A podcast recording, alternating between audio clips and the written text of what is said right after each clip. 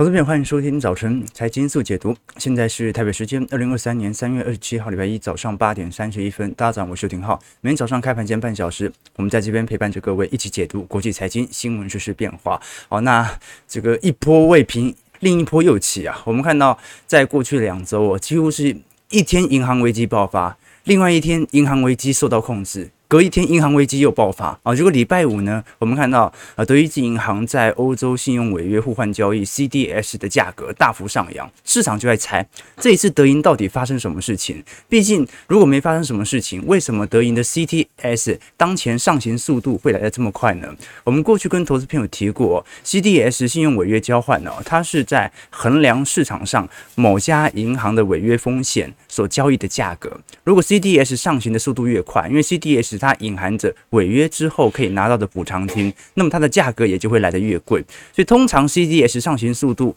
大幅拉升的时候，也隐含着市场对赌它即将要倒债。不过我们也观察到，老实说，德银跟瑞信本身的资产体质表现其实差非常多。德银目前的不管是从资本市足率，还是从其他的财务杠杆表现来做观察，其实感觉上而言，并没有像瑞信呃当时我们看到来这么严重，甚至它也没有任何在资产减损上啊有过重的疑虑。事实上，唯一能够跟瑞信啊挂钩的，其实是 AT1 债券了，因为。过去我们跟投资朋友提过，这个瑞信的 ATY 债券，这一次在瑞士央行的介入底下，所有对于 AT1 债券的债权人是直接进行减损的。本来 AT1 它是可以一个类似应急可转债啦，就是说如果呃这个。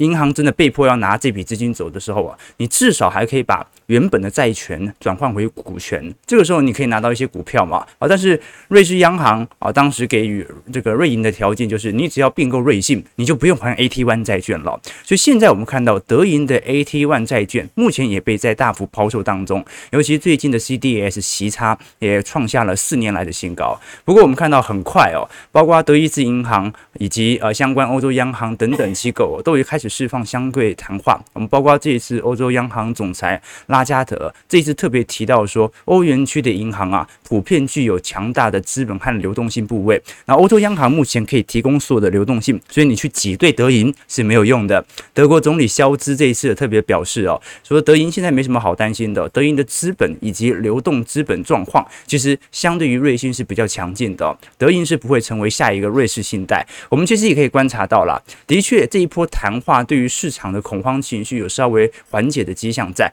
甚至我们看到道琼最后还有非常显著的拉升。我们看到在美国现在面临破产的银行是第一共和银行哦，在礼拜五也是震荡走低，本来大跌了哈，不过后来有拉回来。我们看到道琼最后收涨一百三十点。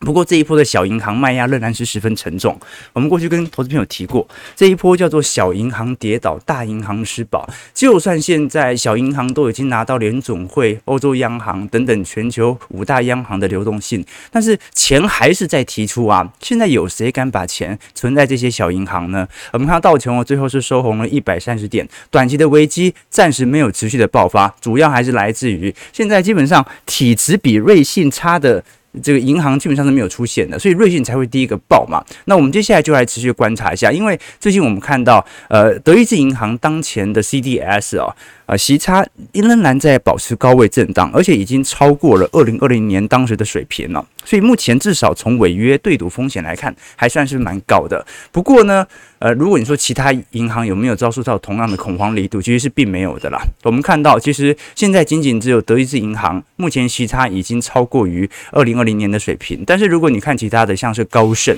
摩根斯坦利、美银、花旗啊，或者我们看到啊，瑞银，基本上到目前为止啊，甚至都还没有超过二零二零。二零年当时的恐慌情绪，所以基本上而言，现在的恐慌并没有蔓延到全体的银行股，而是单点爆发。所以现在市场上的感觉很明显哦，就是这家爆完换爆下一家，那下一家爆完再爆下一家。但是这种苟延残喘的格局哦，它其实也暗示着市场对于联总会持续紧缩以及升息的不确定性，以及对于未来市场的担忧。其实我们这一波看得很清楚了，市场并不是全面性的进行股票资产的大幅抛售，它更像是针对。区域性的银行股来进行适度调节。我们从股价图来多做一些观察，比如说这张图表，黑色线是标普五百指数，那么红色线是标普五百指数的银行部门。的确，银行部门受到的承压算是蛮重的。可是，在过去几天，整个标普五百指数几乎没跌啊。我们做一个细致化的解读，如果我们把纳指一百指数跟标普五百指数以及美国区域性银行指数来做对比，美国区域性银行在短短两周内跌幅跌到两成五哦。不过，我们看到纳指一百指数反而涨幅有接近五个 percent 哦，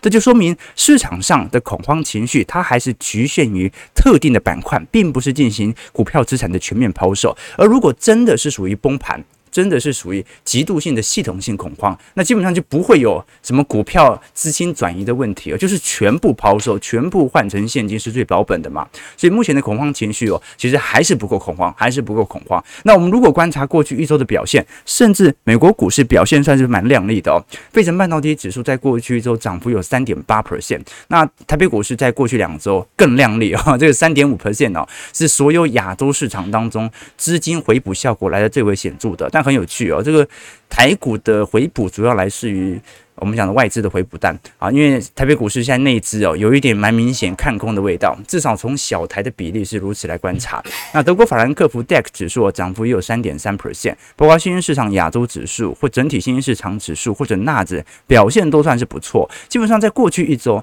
即便我们看到市场的银行恐慌阴霾仍旧存在，但全球仍然受到非常明显的乐观多头情绪哦。如果你过去一个月来做观察，的确有适度的回档，可是元。月份、二月份本来就涨幅比较多啊，而且甚至过去一个月，费半还在创波段新高呢。所以在这种状态底下，值得大家来多多些留意啊。德银会是最后一个终点吗？感觉不会哦，因为这一次的恐慌情绪哦，它感觉并不是由真实的呃，我们讲的实体的资产情况而导致的卖压，而更像是。这一波恐慌完，换下换下下另换另外一波恐慌，比如说你看瑞信和德银哦，它本身都并并不是释放某种财务讯息导致的卖压。瑞信的导火线是中东的投资人停止注资嘛，它只是停止注资，又不是说要把钱收回去，对吧？那么德银的问题呢是 AT1 债券的传导效果，但是德银本身的资产体质跟瑞信本来就不一样，好，所以这个是值得大家来多做些留意的，就是也许在市场的复苏年。本来就是属于半信半疑中成长的，大家总会爆发一些利空，这些就有爆出来嘛。德银的事件很有可能是对冲基金放出消息哦，尝试着要进行股价大幅变动所致的。那我们可以看到了，即便在发生这么多讯息啊，联总会的态度基本上已经定于一尊了啊。这个联总会在过去十七名票委当中都已经普遍认定，今年是肯定会收到五到五点二五 percent 的目标基准利率哦。而且这一次我们看到联总会的布拉德。这一次还特别强调，他认为二三年联总会的经济状况比市场预期还来得好，应该要加紧趁机来歼灭中破呃歼灭通膨，利率预期应该要调升到五点六二五 percent 啊，哦，这等于比市场预估的又多了接近两码到三码左右。那我们可以观察到了，其实这一波标普百指数跟联总会的紧急贴现窗口的使用率哦，在过去两周紧急贴现窗口使用率已经创历史新高了。那在这种创历史新高的格局底下，为什么布拉德会讲出这样的话呢？首先，他本来就是大鹰派了，哈，本来就是永远都是偏鹰的联总会关于立场。那第二点呢，布拉德认为，我都已经提供你这么多的流动性了，贴现窗口都已经创历史新高了，就等于是现在不会有银行真的因为缺现金而倒嘛？你会倒，那一定就是你自己投资的问题。所以我已经提供一切你必要的现金了，接下来联总会就应该好好的回到现在该做的事情。打通膨身上，所以我们可以观察到了。最近整体布拉德在呃这一次的论点当中，他认为现在的预期基准利率是五点六二五 percent，大概会上调个一码到两码左右。那未来金融压力他预估是会有所减轻的，但是联总会也必须在金融压力减轻的情况底下，尤其是升息来到尾声，可能市场会反映一些降息的期待啊。这个时候反而要把市场导正到对的方向，确保本轮的通膨能够正式结束，而且也要想办法要如何从 FDIC 本轮的这种。呃提供存户存款的机制当中，能够找寻到一些退场的政策啊，这个是十分重要的。事实上，我们可以观察到，在过去一段时间，联总会的联邦基准利率啊，对于二零二四年的最终目标值，其实是分歧点算是蛮多的啦。我们看到这一次十八名票委当中，只有一个人投在五个 percent 以上，很明显是被霸凌的那个嘛。但是在二零二四年，其实整个分歧点就开始拉松了，所以联总会也很清楚，本轮保持在高利率水平这么久之后，总有一天会回到啊，我们看到。明年是预估是四趴水准的利率嘛，代表有四码的降息空间。只是说这个四码的降息空间它会怎么降，会不会又产生一些改变？这个是值得大家来多做一些留意的哦。没错啊，这个有网友留言说，这个是联总会把市场唯一那种可以想象的空间都已经浇熄了。这是真的啊，因为如果联总会，如果鲍尔在上一周的谈话 FOMC 会议上啊，他是释放这种呃，现在呢金融系统没有太大的问题，但是呢经济状况可能还会有其他变数，所以我们会视这些经济数据来做一些相对应的动作，释放这种啊有说跟没说的讯号啊，就可以让市场有更多的期待。但是现在这一次鲍尔直接浇了一泼冷水，就说今年不会降息了嘛，那某种程度也让大家对于今年的路径变得清晰。但是另外一方面，虽然啊，期待消失了，但是至少可以看得出连总会的态度嘛。今年经济不会多差啦，所以我们要继续升息哦。所以老实说了，你要让市场上啊有那种大幅的资产波动啊，最好的期待就是给一个疑问或者给一个问题。你反问你哦，诶，真的会，我们可能要看到说的经济状况，这个时候资产波动就会变大。那现在他把这个问题给打消了，那么整条行情的路线今年应该就很清楚了。好，就是这种缓步、缓步、慢慢的 Nike 勾勾型的进入到复苏格局当中。好，所以基本上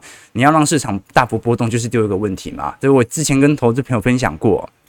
就是说，如如果一个男孩子哦，想要对一个女孩子啊，想想要引起她的注意，该怎么做呢？那很多人说，可能在他的这个社交媒体啊发文的时候啊，啊点开照片啊留言啊，说什么哎好漂亮啊，拍得真漂亮啊，对不对？这种就是变态会做的事情哦。就算他回答你，你也不会得分，你在他印象当中也不会有多大的拉升哦。所以他回答你，可能只是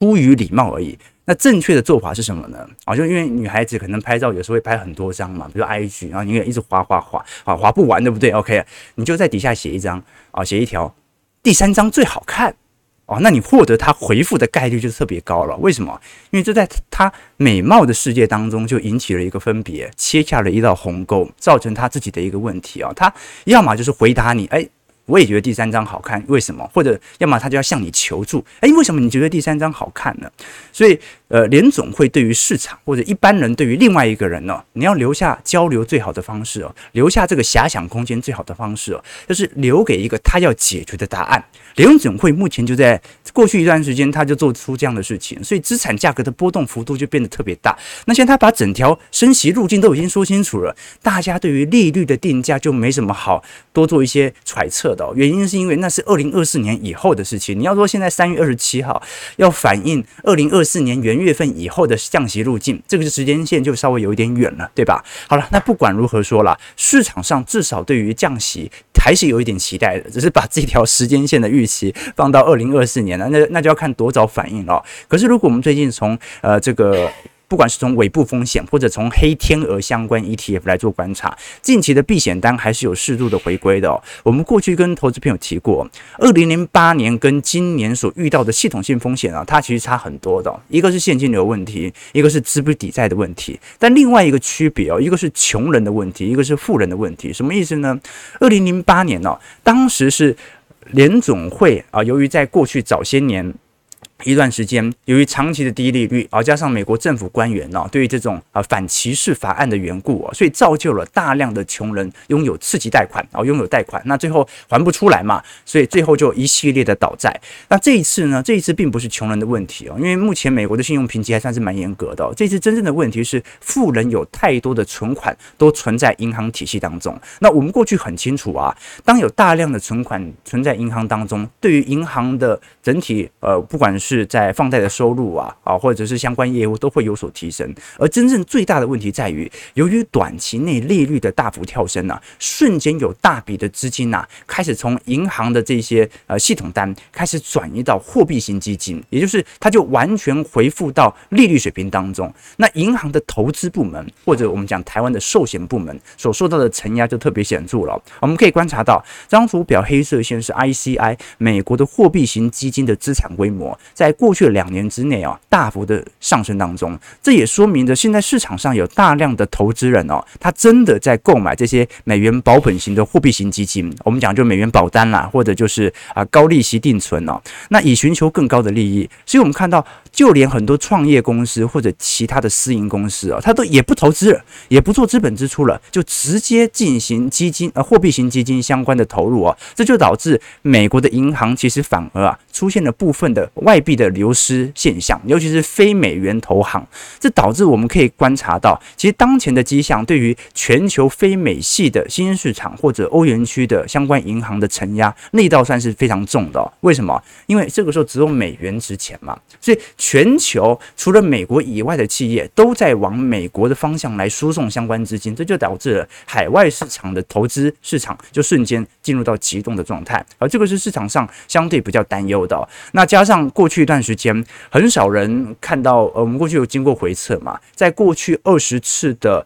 升息周期当中哦，仅有三次在升息当下是能够呈现软着陆的，大部分最后都是硬着陆了。那这个就很难说嘛，因为有些人他的理解是升息升升升升到最后，那现在风险就爆发了。那有些人认为啊，这个升息本来就是一条往经济衰退之路，就好像股市涨高了，本身就有一天会遇到崩盘一样。所以这件事情就留给大家来多做一些看法和演变了。我们稍微梳理一下概况而已。好，我们先看一下美国股市。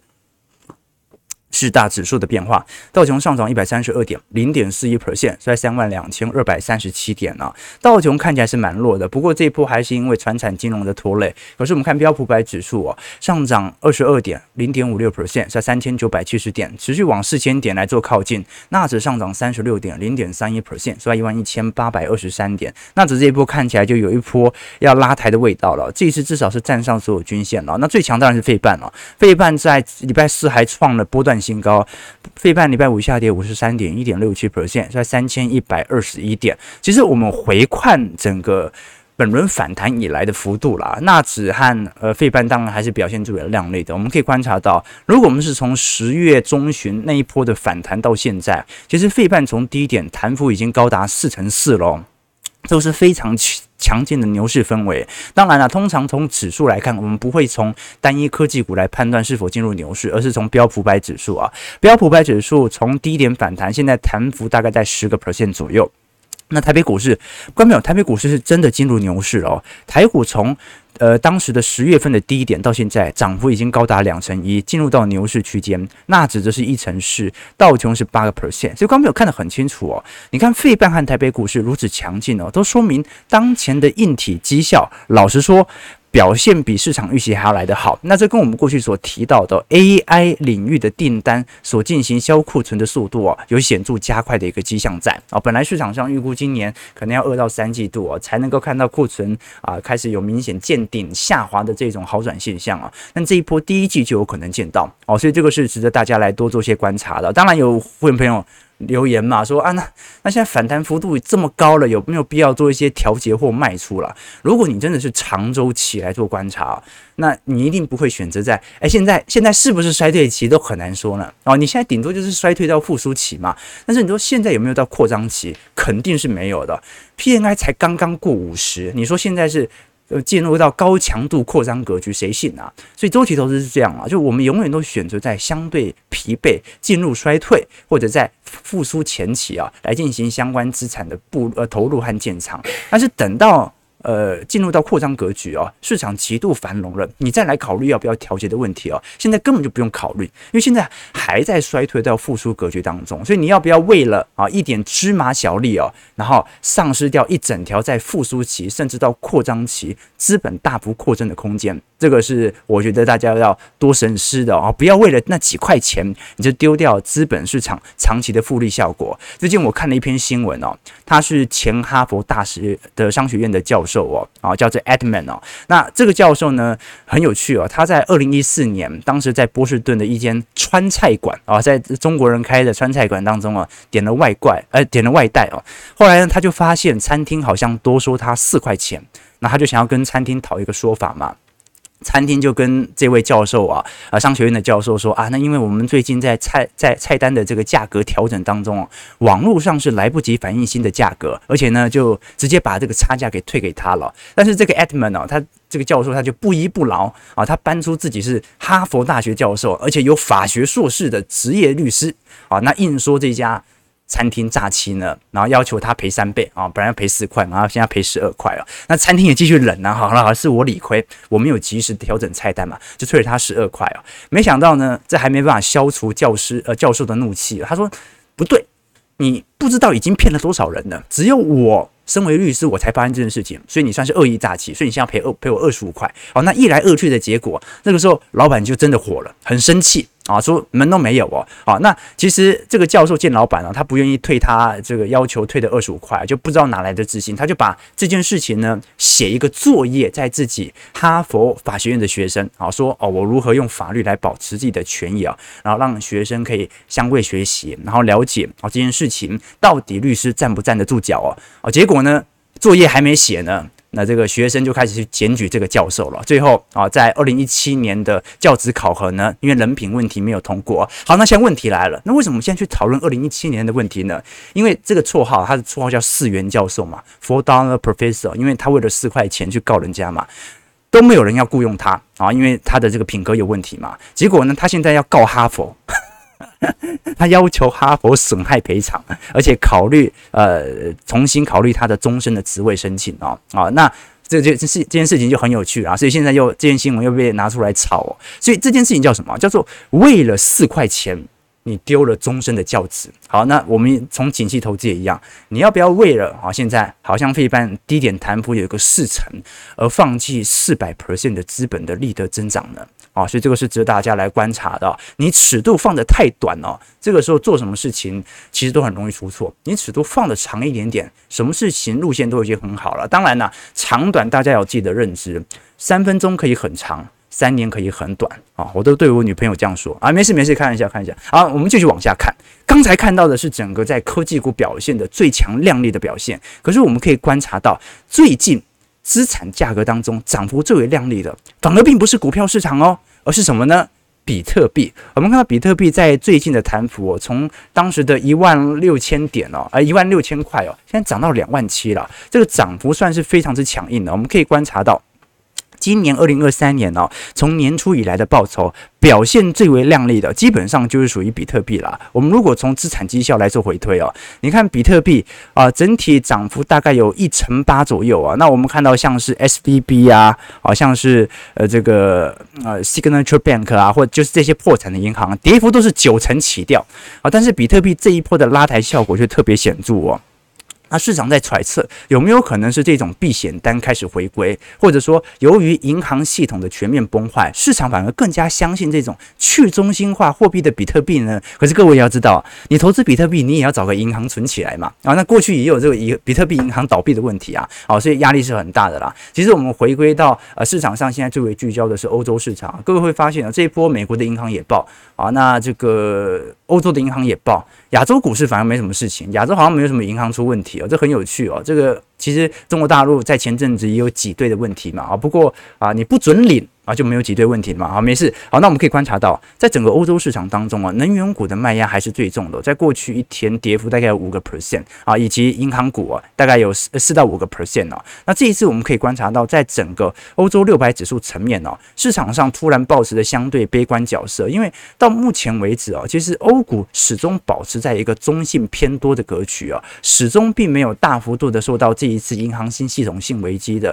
所造成股市的全面受挫哦，你像是法国和英国股市受到影响更差了，为什么？因为法国的主要全值股是呃路易不痛嘛啊，主要都是这些品牌啊，我们讲这种消费型概念股啊。那英国的部分都是属于壳牌或者相对能源概念股，所以这种畸形的股市全值现象啊，就是银行出事情哦，就不容易传导到这些传产能源股，甚至我们看到在 Stock 六百指数当中啊。最近欧洲市场的 EPS 是有显著调升的迹象在的。那由于现在市场对于今年欧洲前景的乐观开始发酵，这也导致我们看到股价它就有点跌不下去的感觉了。事实上，我们从最近礼拜五所公布的相关数据哦，像是美国三月的服务业和制造业 PMI 的回升哦，服务业表现的是更为强劲的，但是代价是什么？就是通膨再度救而复燃嘛，甚至制造业的部分呢，都已经来到四十九，快要进入到扩张格局了。所以，观众朋友，我们现在在一个高通膨的情况底下，要迎来复苏了啊！这个是从目前经济数据的表现啊。那现在问题又来了，高通膨之后复苏，那通膨怎么办？对不对？这是一个蛮蛮长远要思考的问题。那有一个办法啊，是联总会放宽通膨的目标值，它可以通膨接受三趴到四趴，对不对？你。改一个观念，为什么为什么通过一定要两趴呢？改到三趴到四趴，问题就解决了嘛，对不对？那第二个问题，就是那我必须要重新让这些经理人采购指数回到下行格局，让市场保持着啊相对悲观的角色。可是这个问题啊，这个方式处理的难度是很高的，因为观众要记得哦。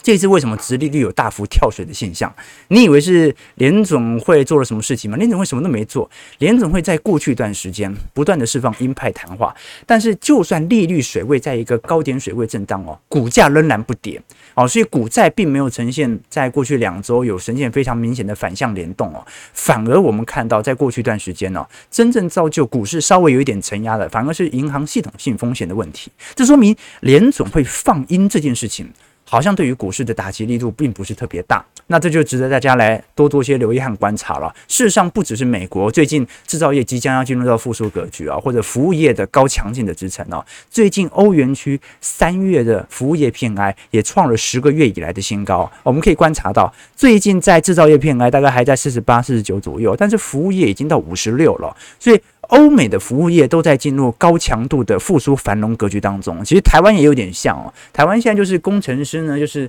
哎，大家鼓励多放假啊，或者像是面板啊，那就放个无薪假嘛。但是对于服务业来看，你看到最近不管是麦当劳还是火锅店，服务薪资、工资水平都在不断提升当中哦。所以台湾现在也是啊，服务业做强劲支撑，来拖住今年在。一季度到二季度的复苏水平，那三到四季度就看一下到时候制造业的销库存情况能不能回到一个均值水平做大幅拉抬了。好了，那本周我们还是会关注很多讯息，像是美国二月份的 PCE 物价指数，以及美国第四季。GDP 的终值看会不会做一些调整啊，以及消费者相关物价指数都会在礼拜四和礼拜五来做公布了。那基本上这次第四季 GDP 哦，美国预估会增长二点七 percent 啊，哦，所以其实去年第四季全球很明显了，去年第四季大概大部分国家啊 GDP 都比想象中还要来得强劲哦，相对于啊一二季啊来得更为复苏啊。那除了台湾之外啊，台湾第去年第四季进入负增长嘛，那相反的今年第四季啊跳高啊进入到高强度复苏的格局。几率也比较高了哦，因为基期效果嘛。那再来是礼拜二，我们会来关注的是美光了。我们都很清楚，这一波半导体先进制程几乎没跌价，那成熟制程大概跌一成到两成哦。那记忆体第一轮的部分已经跌到地狱了哈，所以 这次看一下美光公布这一次第二季的盘后财报之后啊，到底在亏损当中能不能进入到呃我们讲的这种呃转亏为盈的迹象啊，或者说有没有可能大规模降价销库存的迹象，这是值得观察的啊。毕竟哦，不管是从面板还是从 DRAM 呢啊，记忆体晶片未来如果能够先行回到复苏格局，那也说明了后续的消费性电子产品将会全部跟上啊。那当然了，本周我们还会看到欧元区的 CPI 啊，日本东京三月份。的 CPI 预估应该会有所下滑，以及中国三月份的制造业 PMI，那没有意外的话，中国三月份制造业 PMI 应该会表现得非常亮丽哦，因为这是积极效果啦。光美要知道啊，去年的现在上海要封城了啊，上海要封城了，所以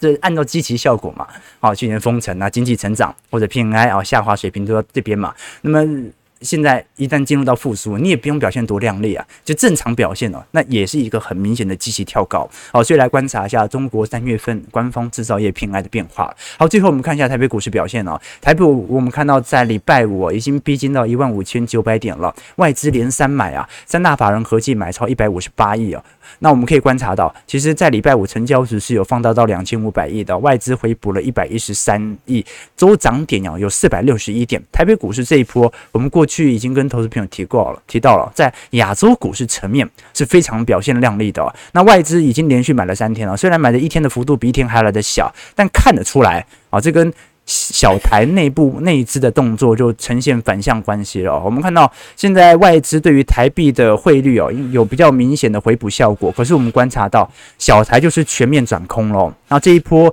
也是由于小台的全面转空，造就了股市的持续拉抬。所以现在市场上台北股市就更明显了。就这一波，其实从去年十二月份以来，其实。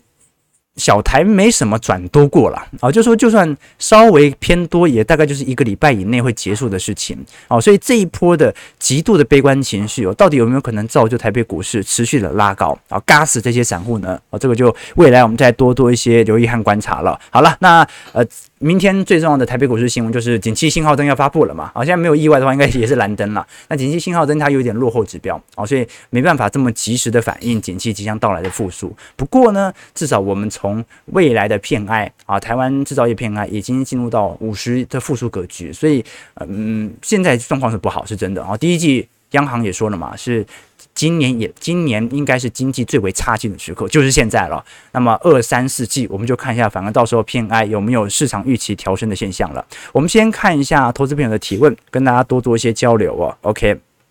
好，我们看一下台北股市开盘下跌四十二点，今天预估量能比较小哦，市场比较冷却一点，收到一万五千八百七十二点啊，量能真的不大啊，大概两千亿以内哦。那我们看一下投资朋友的几个提问哦，OK，眼睛闭起来就对了，比特币不用银行哦，倒闭的是交易所哦，没事，不好意思，倒闭的是交易所。这前阵子不是有很多比特币交易所啊，这个。又裁员又破产了，对吧？啊，联总会废的做了很多蠢事，说了很多蠢话。没错，这个外资多单两万口啊，啊，这不一定，这不一定。那外资的多单或者空单，它有时候是避险单，所以没办法确定很明显的方向。呃，散户说：“浩哥放过我吧。”哦，没有放过你，问题。现在市场上的概况就是这样子。OK，四块教授，OK 教授，没错没错。所以你为了四块钱。赔上自己的名声是非常不利的哦，所以光比有时候我们在做任何事情呢、都是要用长短的尺度来看待。就有些事情当下不是很舒服，但是你放长尺度哦，有时候心情不好的时候，你会想说，那过一个月、过两个月之后，你还会真的那么在乎这件事情吗？如果不会，那这件事情根本就不重要，你的心情瞬间就好了。OK，所以。纯粹就是你用什么样的尺度来看待当下的变化？OK 哦，这个 AI 题材预估还可以再炒炒一阵子哦，这个也是本坡。这个费半感觉销库存比市场预期还来的来得好的主要原因啦。不过也总不可能因为 AI 就带动所有的产业一路向上嘛。因为毕毕竟 AI 虽然它跟辉达、AMD 啊订单对于台积电可能有呃拉抬效果，但是呃台北股市也不是只有台积电了哈，这个还是有其他电子零组件的同步回到景气复苏格局，才可以有带动完全向上的。OK，这个是比较显著的方向。OK。好，没错，第三张最好看，对啊，对，专业的，对不对？专业的，OK，好，这大家知道该怎么做了哈，OK，好，但你不要全部学我的，你可以说第四张啊，第五张啊，或第六张啊，他明明拍五张啊，你说第六张最好看，哦，那就更神奇了，对不对？好了，九点零三分，感谢各位今天参与啊，我们今天主要是稍微梳理一下，在过去周末大家比较关心的几个现象，尤其是德银的变化，但我个人认为哦，你从财务体制上找不出。真实的问题，它更像是这种情绪的传导链所引起的资产的轮动。那现在整条因为升息路径都已经确定了，你很难想象利率政策在今年有什么大幅度的变化了，对吧？哦，所以联总会对于股票市场的影响可能会逐步的淡化。那未来反而是景气复苏面的表现，取决于股市进程的复苏。九点零四分，感谢各位今天参与。如果喜欢我们节目，记得帮我们订阅、按赞、加分享。我们就明天早上八点半早晨财经速解读再相见。祝各位投资朋友开门顺利，操盘愉快。